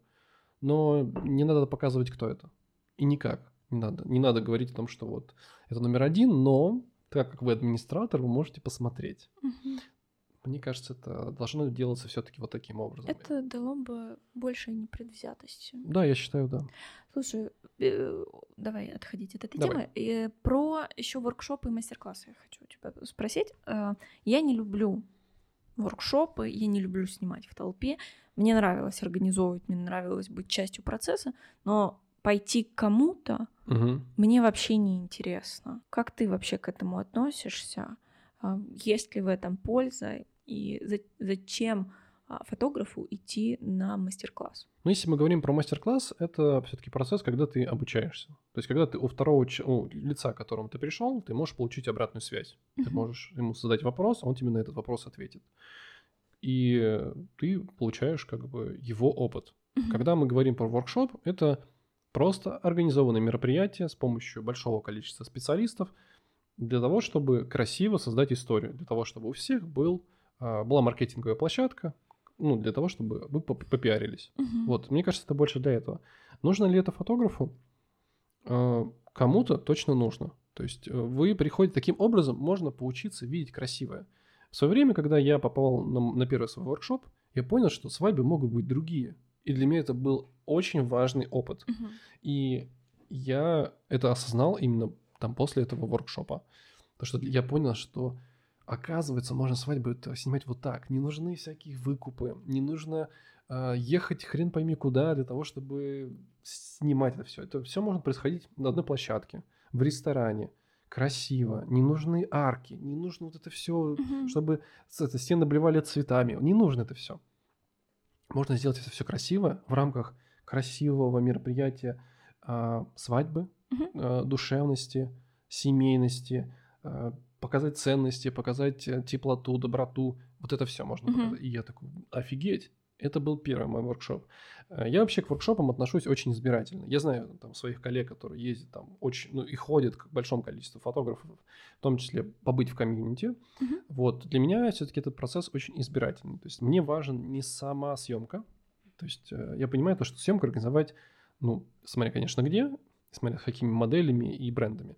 А, Вот тут э, вопрос цены. Но если мы говорим про команду, которая это организует, вот мне интереснее поработать с командой. Мгм. То есть мне интересно понять, что это за люди, как они думают, как они мыслят, что их сподвигает на это все. Я вот и это мне интересно задавать именно команде. Даже если есть какой-то фотограф, который ведущий, Мгм. мне интереснее поработать даже не с ним, а вот именно с командой, которая это организовывала. Мгм. Потому что фотограф это просто ну, фотограф, который создаст этой команде материал. Но это же все делается вот вместе. Они же это обдумывают, они этот процесс как-то генерят, и вот в итоге получается что-то очень красивое. Я очень избирательно, еще раз а, обозначу, что, что отношусь ко всем воркшопам. Для меня там нет ничего такого сверх э, идейного для того, чтобы просто прийти и потусить. Можно просто написать фотографу, который тебе нравится, и с ним встретиться, если он согласен. Мгм. Если, конечно, это какой-то там, ну, очень сложно до него добраться, ну, наверное, да. Опять же, это вопрос, вот это прикоснуться к миру, такая Мгм. штука. Я еще чуть добавлю. Вот эм, я понимаю, для чего фотографам могут быть нужны воркшопы. Для того, чтобы составить клевое, стильное портфолио, когда у тебя еще нету таких свадеб. Мгм. Но проблема в том, что клиенты сейчас уже научились видеть, где это проект, а где это реальная свадьба. Мгм. И это всегда очень считывается. И поэтому, как бы, я понимаю, что кому-то они нужны, но вместе с этим я вижу, что проекты очень видны. И тебя могут не выбрать, при том, насколько у тебя безупречное портфолио, состоящее из невероятной красоты картинок, тебе могут просто не поверить, потому что ты снимал в стерильных условиях. Покажите полные серии, а показать нечего.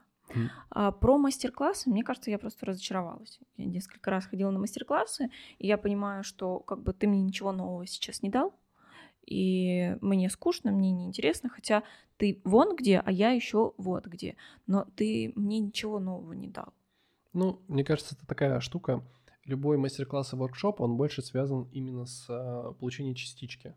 То есть ты можешь прийти, заплатить большое количество денег, не получить реально ничего, а можешь получить даже маленькую грамульку, за которую ты понял, что ты вот именно за нее заплатил. Это правда. И из этих э, мастер-классов я действительно выносила вот такую штучку. Она действительно делала мою работу лучше. Но вот этот осадок э, того, что Остальное было бессмысленно. Да, это стоило энную сумму. а, э, Это было определенные неудобства, сложности там поехать, э, посмотреть, там быть среди других учеников, э, ждать какую-то очередь, чтобы задать, задать вопросы. И по итогу ты уходишь с вот такой капелькой. Мгм. И это не очень приятно для меня, и поэтому я очень охладела к мастер-классам и уже очень давно никому не ходила. Может быть, это и зря, потому что некоторые люди просто ходят на мастер-классы для того, чтобы, знаешь, взбодриться, Вдохновиться, да. да, что-то освежить в памяти и начать работать там с новыми силами. Ну, тут опять нужно понимать, насколько тебе это нужно, потому что, например, для меня важнее будет именно пообщаться просто с человеком. То есть даже на отстраненные темы, ну, там, фотограф, но я не хочу общаться с ним как с фотографом, я хочу пообщаться с ним как с человеком, который воспринимает и пропускает через себя вот тот поток информации, либо визуала, который вот он Мгм. видит в мире. Вот это вот интересно понять. А то, что как, как он нажимает на кнопку, да блин, и так видно. Ну, реально видно. Мгм. Вот для меня организовывать воркшопы было гораздо интереснее, чем а, снимать.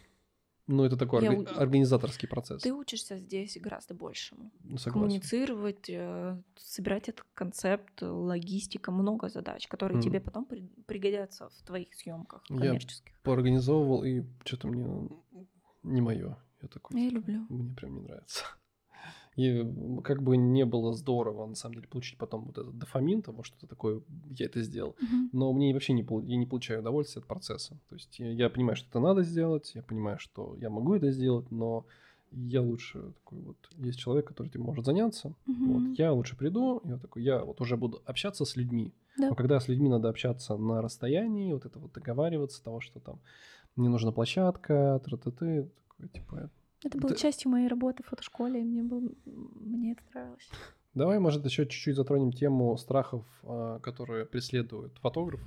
Я думаю, что мы очень много об этом проговорили в целом выпуске. А А, сейчас да, у нас просто есть- списком пробежаться о том, с чем новички сталкиваются в самом начале. Да, у нас есть, кстати, выпуск, посвященный страхам. Да. Вот тут вот, э, по-моему, вот здесь вот слева а, кнопочка, поэтому можете перейти и послушать. Новички сталкиваются с какими страхами? С, с тем, что окружение не поймет, начнет подхихикивать, Мгм. осуждать, говорить, что ты занимаешься чем-то не тем. Обесценивание, Да. осуждение. Именно. Появляется из этого стыд, страх. А, Появляются какие-то первые амбиции от того, что я вот научился Мгм. чему-то, дальше буду деньги зарабатывать. Этого не случается. Наступает какое-то первое разочарование. Самозванец. Я вот вроде что-то умею, а, наверное, я ничего не умею. Наверное, еще стыдно что-то выкладывать. Это как раз на воркшоп можно сходить. Мгм. Там все будет красиво и можно выкладывать. Ты знаешь, на- и на воркшопе можно снять так, что потом не выложишь. Очень никогда. согласен, да. Вот это такой маленький список того, что на самом деле чаще всего вы можете встретить в начале. То есть это вот осуждение, непринятие, отрицание вашей деятельности, э, обесценивание вашей деятельности, но нужно стоять на своем, нужно, если вы хотите, надо идти и хотеть. Давай делать. поговорим про вещи, которые случаются уже позже, когда ты состоявшийся фотограф, э, с чем э, мы сталкиваемся по типу выгорания. Ну, мне кажется, вот э, фейлы, которые, одни из фейлов, которые точно происходят, это э, не нужно брать людей, которых вы точно не хотите снимать и которые вам не подходят. Это точно. Э, Это первое. То есть клиентов, опять же, если вы работаете с клиентами. Когда ты фотографируешь уже энное количество времени, ты начинаешь считывать, твой клиент или не твой. Это- Мгм. вот меня несколько раз спрашивали, вот даже там, когда мы готовились к ком- к какому-то выпуску, там что-то спрашивали про клиентов, а а как понять, по каким критериям? Да и нету критериев. Это уже чуйка. Это, Э, это это уже просто субъективная понимаешь. оценка, да. Точно так же, как ты знакомишься с каким-то человеком в баре, и ты понимаешь, хочешь ты с ним общаться или нет, Мгм. найдете вы общий язык или нет. Точно так же и с клиентом. Ты понимаешь, что с этим у тебя точно будут проблемы. Это больше на опыте заложено, то есть все равно каждый фотограф получает э, опыт, Мгм. и, собственно, вот этот опыт как раз он является тем важным знанием, которым можно по- поделиться на МК. Просто люди не умеют задавать вопросы, на самом-то деле. Все такие, я хочу понять, как ты снимаешь, на что, как ты, какие настройки тебе. Нет.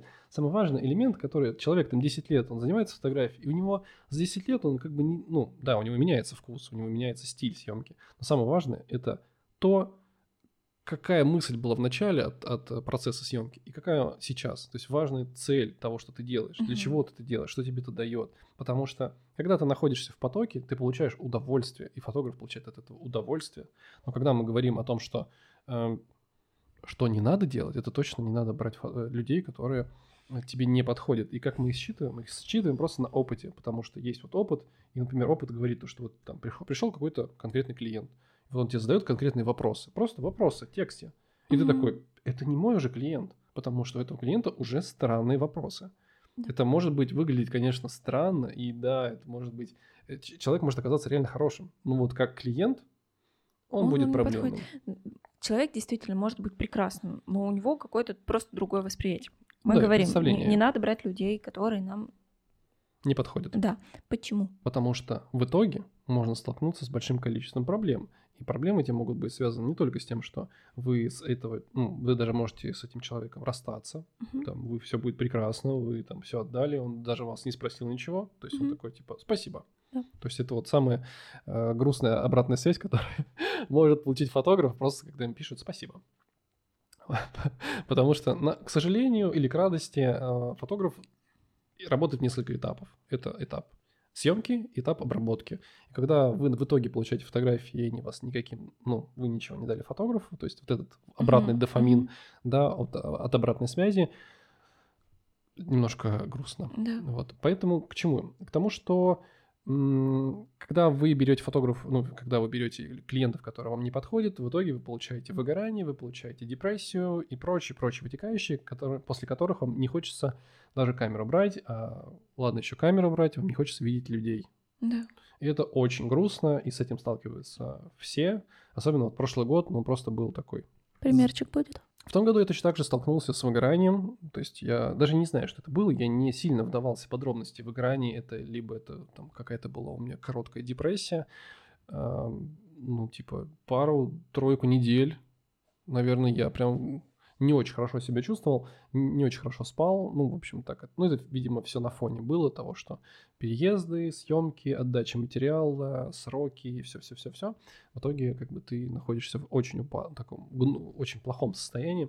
И я просто принял для себя решение, что надо поехать куда-то отдохнуть. Mm-hmm. И вот это такой был мой маленький отпуск того, чтобы просто вот э, я выключил социальные сети, я старался не заходить никуда, не общаться, и вот там, море, песок, еда и максимальное и минимальное количество а, обработки и контактов.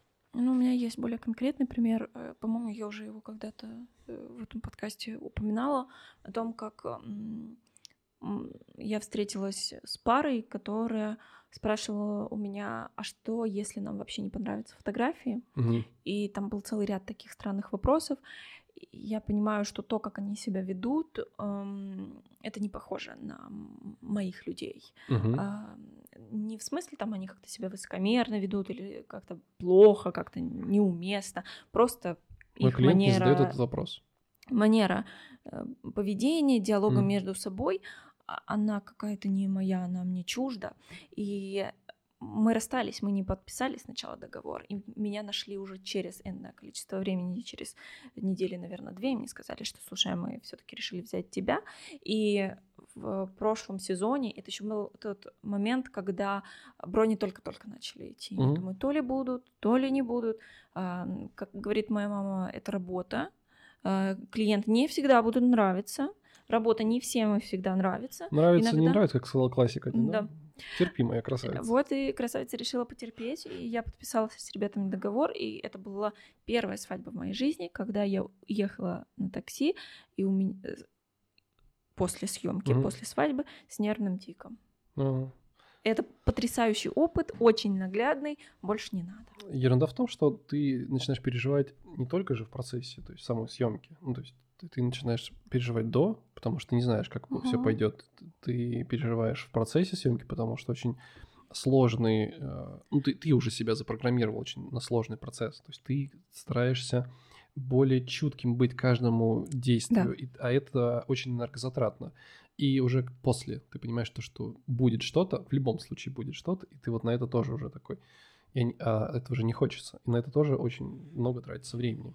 Ты в муках это обрабатываешь, потом в муках отдаешь, и это очень сложно.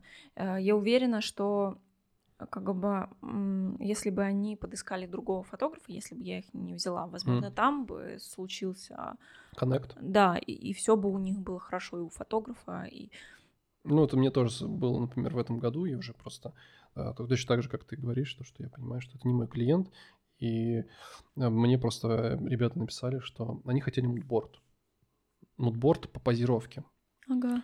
Я не против а, фотографий, которые вы находите, ну, клиент находит, присылает, и для того, чтобы я понимал, ну, что он хочет, как, как, бы, ориентир. как ориентир, да, то есть как ориентир. Но когда есть четкий план для пары, который не является моделями, Мгм.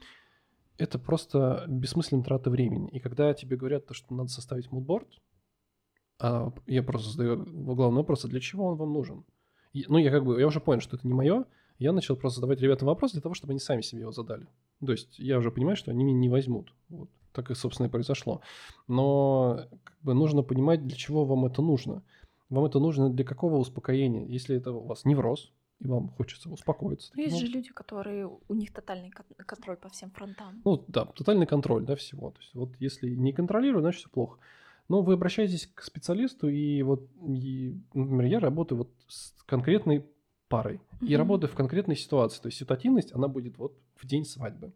И там никакой, э, ну, работать по какому-то шаблону не получится, потому что э, могут пойти неправильно тайминги, может что-то пойти не так, все может пойти не так, и в итоге, э, ну, то есть такое часто бывает, что там, не попадаем в одно место, потому что там нет времени. Да и хрен с ним, ну такое типа забили. Uh-huh. А есть пары, которые начинают переживать, себя накручивать, ты начинаешь успокаивать. Ну, то есть это нормальная работа, как бы фотографа в процессе съемки успокаивать, то есть тебя поддерживать, то есть это нормально, то есть это такая обратная связь. Но когда это происходит уже до начала самой съемки, и люди пытаются э, вот так вот подогревать, это не очень хорошо. Ну, то есть это, опять же, не про моего клиента, я это уже тоже понимаю. Таких примеров много, этих словечек тоже очень много, за которые, как дикарьки, ты за них цепляешься. Вот, мы уже тоже, кстати, это проговаривали в каком-то выпуске, по-моему, про общение с клиентом. Угу. Вот тут тоже будет еще. Слушай, э, про клиентов говорим. Как найти первых клиентов начинающему фотографу? Кто был твой первый клиент, который принес тебе деньги? Мой первый клиент был, э, была девочка, которая была из общего круга. Ну, uh-huh. то есть это мои первые как бы, знакомые друзья. Знакомых, знакомые знакомых, вот так. Uh-huh. То есть они, им нравились мои работы, они были подписаны на меня ВКонтакте. И вот э, прошел какой-то момент, то, что мне говорят, давай ты меня пофоткаешь. Uh-huh. Вот, я не ожидал, то, что это будет коммерческая съемка, потому что мы поехали снимать как творчество. Я снимал творчество, а потом мне просто говорят, сколько стоит? Ну, типа, сколько? Я такой, это что, мне еще хотят денег дать? Вот. И это было, на самом деле, наверное, очень классно, потому что как именно сам процесс съемки, он для меня был творческий. Я не, uh-huh. я не вкладывал в него именно энергозатратность, как вот то, что за, мне за это заплатят. То есть и, Соответствовать ожиданиям да, да, клиента. Да. И в итоге это произошло очень круто. То есть это, наверное, самый важный элемент, в принципе, любого фотографа, когда ты снимаешь, ну, то есть когда ты приходишь к этому, когда ты снимаешь творчество для себя, но за это тебе платят деньги. Угу. То есть ты не ставишь э, деньги в, как бы вверху пирамиды этой того, что такое. Я просто сниму, потому что из заработать денег, как это easy money, да. Угу. Вот, но это когда ты наоборот, то что мы хотим тебя пригласить, потому что твое видение, оно отразит нас. И они такие, мы тебе, ну вот, а за то, что ты это что-то сделаешь, мы тебе как бы вот твой гонорар. У меня была похожая история с моим первым клиентом. Я фотографировала свою одноклассницу, эм, уже будучи студенткой.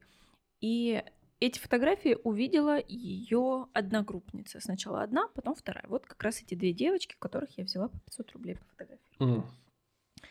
Mm.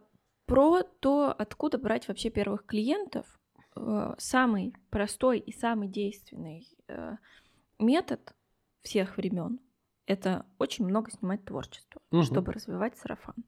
Классно было, когда у нас была рекламка, Опять же, для того, чтобы работала реклама, у вас должен быть организованный профиль. Если да, мы говорим, опять должен же, быть материал, который показывать в этой рекламе. Да. Но... Если у вас этого нет, то вот, пожалуйста, вам творческие съемки для того, чтобы, опять же, организовывать процесс выполнения портфолио. Как это я где-то слышала о том, что вот э, сейчас такие сложности у нас есть с социальными сетями, mm-hmm. у нас нет рекламы. А, это покажет, эм, это очень сильно подчистит рынок. Останутся mm-hmm. самые сильные, а слабенькие уйдут с рынка. Э, это, наверное, действительно так, потому что те, кто будут трудолюбивы, много снимать и много выкладывать, они все еще смогут эм, как бы показываться даже в той же запрещенной социальной сети угу. за счет тегов, а, за счет актуальности публикования, а, за счет геолокации. В общем, все, все еще эти вещи функционируют там. А, ну и сарафан. Те, кто будет много сейчас фотографировать, будут обрастать сарафаном и, соответственно, получать клиентов. Совет на все времена. Да, с помощью творческих съемок вы можете как бы помогать другим специалистам, то есть, например, mm-hmm. там, стилистам, визажистам, не знаю, флористам, декораторам, площадкам для того, чтобы организовывать, делать рекламу, даже несмотря на то, что нет как бы рекламы, которая работает, просто будет а, указание профилей. Да. Это будет помогать. Реклама друг друга. Реклама друг друга. Это всегда работало, это до сих пор работает, и многие фотографы даже никогда не рекламировались ни в какой социальной сети, но при этом имели портфолио, имели клиентов, которые mm-hmm. просто их замечали с помощью вот такого тоже сарафана. Ну, нужно быть реалистом и понимать, что если ты взял в руки камеру, э, не будет такого, вот, э, ты про это сказала, и я тоже вспомнила, когда у меня появилась камера, у меня был единственный опыт фотосессии на тот момент. Мгм. Эм, Мы с семьей отдыхали в Геленджике раньше, э, каждое лето, и мы пошли на семейную фотосессию к дядечке, у которого э, где-то там в центре набережной, она же длинная такая красивая в Геленджике, э, где-то там торговый центр, и в этом торговом центре у него была фотостудия. И он нас сфоткал. И я решила, что вот теперь у меня есть камера, и я смогу точно так же. Нет. И все пойдут ко мне на съемки? Нет. Такого не будет. А, Надо сразу быть реалистом. Если даже вы сейчас прошли курсы, если у вас уже есть какое-то портфолио, это не значит, что к вам повально пов- пойдут люди. Это требует времени. И что тоже нужно понимать, фотография это такая штука, где может не быть никакой стабильности, как, впрочем, везде и всегда. Э, Нужно учиться откладывать денежки Мгм. чтобы если, а, тем более если у вас сезонная работа, как у свадебщиков, а, немногие свадебщики совмещают свадебную съемку еще с какими-то видами съемок. Мгм. А, Это сезонная работа, и надо понимать, что вот э, сейчас вы заработали, а дальше у вас будет работа то есть, то нет до следующего Как, лета. как сельхозники работают. Да, вот, да. Фотограф плюс-минус. Абсолютно точно. Привет, деда. Нужно уметь откладывать, э, инвестировать. Да. Э, Это то, что необходимо знать, на мой взгляд. Про налоги и про всякие такие штуки. Я еще расскажу, добавлю, наверное, то, что помимо того, что эм, работа фотографа, она все-таки сезонная, ну да, вы можете иметь какие-то дополнительные заработки там в процессе съемки, ну, там, вне сезона, там, не знаю, может быть, маленькая что- Ну, есть еще свадьба, портретисты. портреты вы можете, снимать, да что угодно вы можете снимать, хоть еду. Они не сезонные. Портретисты, они не сезонно работают. Ну, я имею в виду, что ты, тебе, ты можешь получить какой-то заработок, там, не знаю, пойди поснимай поснимать в студию, да, то есть все равно как бы, ты заработаешь денег. Вот, но если мы все-таки говорим про масштабное, и то, что ты хочешь там снимать только свадьбы, когда ты уже с ними только определилась, вот, например, мне нравится снимать свадьбы, и у меня очень мало портретных съемок, хотя я их тоже беру, ну, то есть, но ко мне не идут, и я как бы не акцентирую на этом внимание. И я понимаю, то, что помимо того, что мне нужно планировать, мне нужно планировать на перспективу, там, на месяцы вперед, то, что там есть иное количество бюджета, которое надо распределить, надо инвестировать и прочие-прочие вещи. То есть нужно учиться вести, во-первых, бухгалтерию, ну, то есть приход, уход, прибыли, Делают таблички. делать таблички, знать, э, кто кто ваш клиент, то есть вести клиентскую базу, э, вместе с этим вести бухгалтерию, и плюс ко всему, а, если вы уже все-таки становитесь на какой-то Самозанятый или ИП? Ну, на мой период сейчас времени я самозанят. Почему? Потому что у самозанятого до 2-3 миллионов а, можно а, как бы быть самозанятым после 2-3 миллионов, 2,3, Мгм. 2,3. Вот, миллиона, то есть э, уже нужно становиться ИП. Это технически сложно оформить. Вот я там э, только недавно у меня стал более-менее стабильный доход по фотографии. Вот Мгм. я там занимаюсь энное количество лет. Вот сейчас у меня все выровнялось, и я понимаю, что я зарабатываю не 3000 за месяц, а какую-то хорошую сумму. Мгм. Хочу платить налоги, хочу жить честно. Мгм. Как быстро я это оформлю? Можно за час, даже меньше. Ну, то есть это там 15 минут на самом деле оформления а, самозанятости. Вы просто скачиваете приложение, заполняете все нужные данные, и все. То есть там введение паспорта, подтверждение личности, и как бы, по-моему, все. А если я вот студент, и Мгм. я э, фотографирую, там, ну не знаю, пару раз в месяц. Мгм. Да, это мне приносит, там, ну, условно, э, две съемки по 3000 я взяла. Мне надо уже э, платить с них налоги. М- Мне... Всегда нужно. Ну, Чем раньше ты заплатишь налог, тем лучше ты будешь жить в своей стране. Во всех в метро написано. тебе.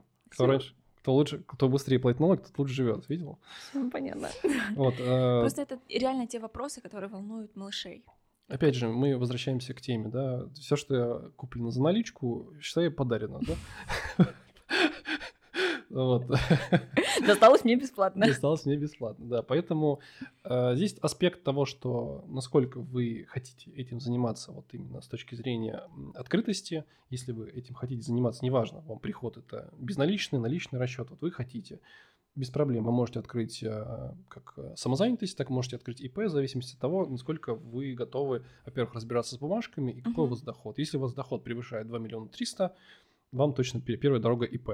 То есть э, там, конечно, вопрос, то, что нужно вести точную бухгалтерию, у вас должен быть свой бухгалтер, который будет вести эти все дела, подача документов, там, я, я не знаю, там какой-то то ли в квартал они подают документ, то ли в, в год. Мгм. Вот я, если честно, не разбирался именно ИПшной м, штукой вот этой всей, но я знаю, что там немножко другие налоги, немножко другие проценты, потому что здесь у самозанятого процент это 4% с физлиц и 6% это с юрлиц. Плюс ко Мгм. всему у вас есть бонусы, которые понижают этот процент, по-моему, от физического лица ты будешь платить, платить 3%, а у юрлица где-то 5 или 4,5, вот так.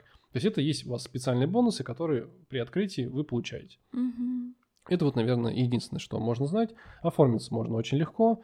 Э, Каждый месяц вам будет просто приходить уведомление о том, что Пора платить деньгу. да. И чем это удобно на самом деле? То есть, э, например, я как э, самозанятый, я, когда мне приходит денежка, то есть я могу ввести то, что там была введена Мгм. предоплата, и я скидываю просто чек. В этом чеке есть моя фи- фамилия, имя, отчество, мой ИНН, то есть и человек видит, то, что он внес предоплату.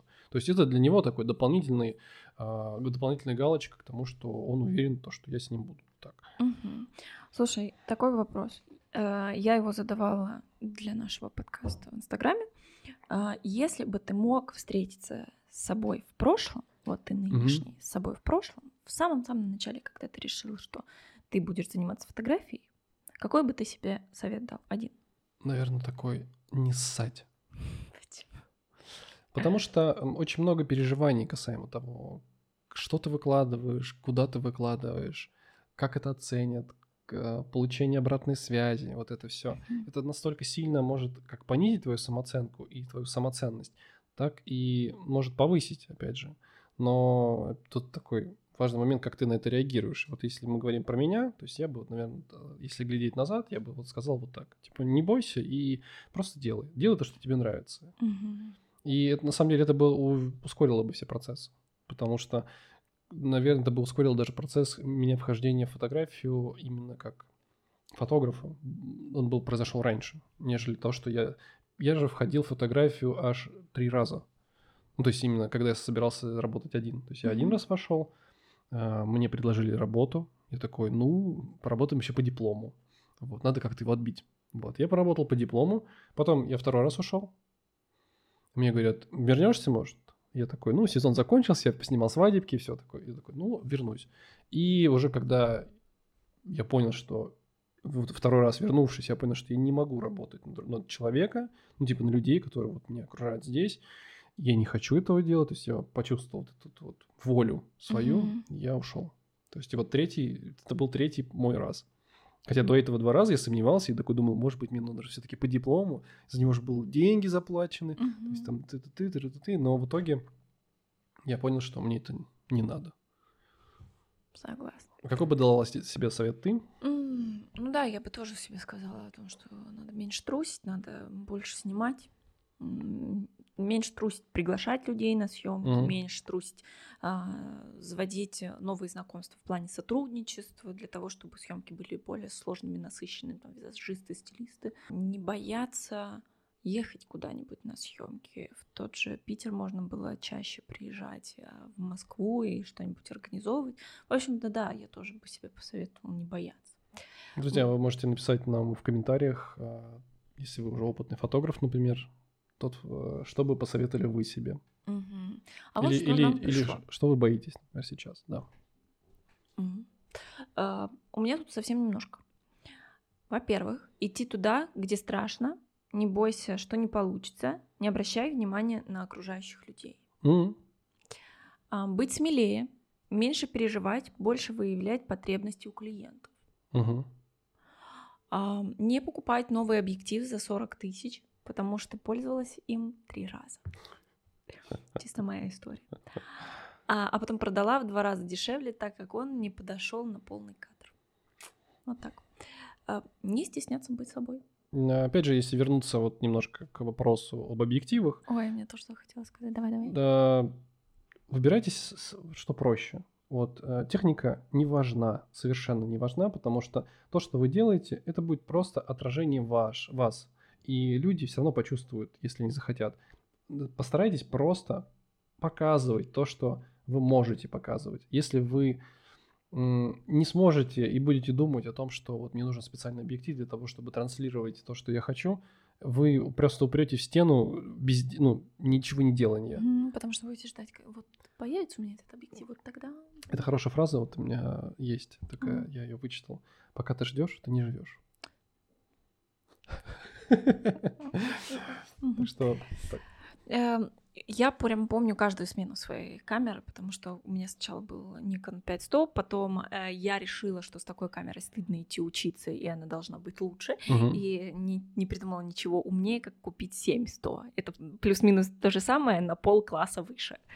А, сначала я купила себе туда полтос, угу. а полтос э, кроп-фактор «Добрый вечер». 85 надо, почти. Угу, надо упереться в окно, чтобы сфотографировать человека в полный рост в студии. Ага. А, и потом... В квартире-то вообще шик. Вообще прекрасно. Потом купила на него 35-ку, это все дело продавала, туда-сюда гоняла.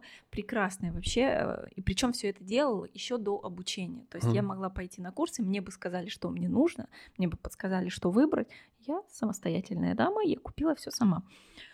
Абсолютно бесполезняк. А потом я перешла на Canon 6D. Угу.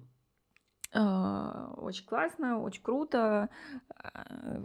Nikon полностью продаешь, объектив покупаешь потом второй объектив покупаешь. Ну, короче, сложная такая махинация была, и э, несколько раз эти манипуляции были абсолютно ничем не обоснованы. Это mm-hmm. было глупое поведение, мне ничего эти камеры вот глобального, ну, конечно, переход с кропа на полный кадр я ощутила, но вот эти вот манипуляции с покупанием сначала одного объектива, потом другого, такой бред, зачем это было надо, и потом я перешла на Sony.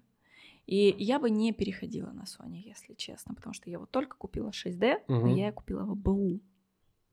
Ему было много лет, у него был большой пробег, и как бы будь чуть поумнее, купила бы более новый, также с рук, но он бы послужил мне подольше. Надо было менять. Много э, необдуманных манипуляций с покупками и продажами техники. Это такая тоже проблема новичков. Да, я тоже с этим согла- соглашусь, потому что это как раз поможет. Вот, э, обучение у специалиста как раз вы сможете ответить на вопрос, вообще нужно вам это или нет, если вы идете обучаться. Если вы не идете обучаться, вот вам совет еще раз. Если вы молодой фотограф, который старается а, сейчас начать снимать, берите простую тушку, можно на Авито. Можно с телефона Можно начать. с телефона начать даже снимать. Не надо бояться, не надо стесняться, просто главное с чего-то делать. Вот. Камера — это не панацея. Совершенно. Вот. Если вы хотите получить красивую картинку, реально просто возьмите какую-нибудь тушку, не знаю, 550D, вот старые реально даже какие-то камеры, даже любительские камеры, Просто на него поставьте другой объектив, например, э, советский Гелиос, через переходник, да, не будет автофокуса, но вы почувствуете творчество, потому что именно такая картинка позволит вам создавать что-то интересное. Китовые объективы вам этого не дадут. Даже можно просто купить отдельно тушку и просто отдельно купить другой объектив. Это вот такой вот мой совет. Uh-huh. И главное больше снимать. Антон Илина, может ли литература о фотоискусстве или выдающихся мировых фотографов масштаба Ньютона – Брессона, Пейнхасова и других принести пользу, например, в развитии насмотренности. Угу. Ну, определенно точно визуальные вещи могут повышать нашу насмотренность. Угу. Мы всегда говорим о том, что нужно смотреть работы метров для того, чтобы смотреть, как они работали с композицией, с цветом, цветом. светом. Определенно точно да. Любые работы классиков, они на то и классики, потому что а, даже посмотреть кинематограф. Классический кинематограф, он, э, в нем очень много всего от композиции, от света, потому что э, тогда люди именно передавали э, смысл именно вот этим визуальным эффектом mm-hmm. того, что не было столько всего невозможного, как сейчас. Там можно поставить кучу световых приборов. Работали один, два, три источника света, которые направляли, и вот эти тремя источниками света с помощью там контрового освещения, либо погружения в темноту позволял передать эмоцию. Вот это вот важный аспект. И то же самое в фотографиях любых э, классиков, то же mm-hmm. самое можно увидеть. Если говорить о каких-то там э, литературах, где нет даже фотографии, а просто мысли фотографов, mm-hmm. я считаю, что это важный аспект понимание, что человек может перенести, да, но это более глубокий уровень того, что человек что-то переосознал. И это позволит вам расширять именно такую философско субъективную точку зрения, которая позволит вам расширять именно себя и позволять другому человеку посмотреть на себя именно вот немножко с другой позиции. То есть это такая больше именно ваша личная философия. Но если мы говорим о том, что а, там, я хочу снимать свадьбы, но вот буду смотреть на классиков, ну, скорее всего, вам это не сильно поможет, потому что вам это поможет именно с классической фотографией, да, но если мы говорим про то, что вот есть сейчас какие-то нововведения, есть какие-то там новые тренды, вот нужно помимо классиков смотреть еще туда. Uh-huh. Но классики хороши тем, что у них очень много философии, у них очень много понимания того, что они делают. И вот это важно, то, что если вы поймете, для чего на самом деле хотел фотограф донести, что он хотел донести до вас, в принципе, до слушателя, да, свою точку зрения, вы поймете намного больше, чем а, просто будете, придете на мастер-класс смотреть за другим фотографом. Угу.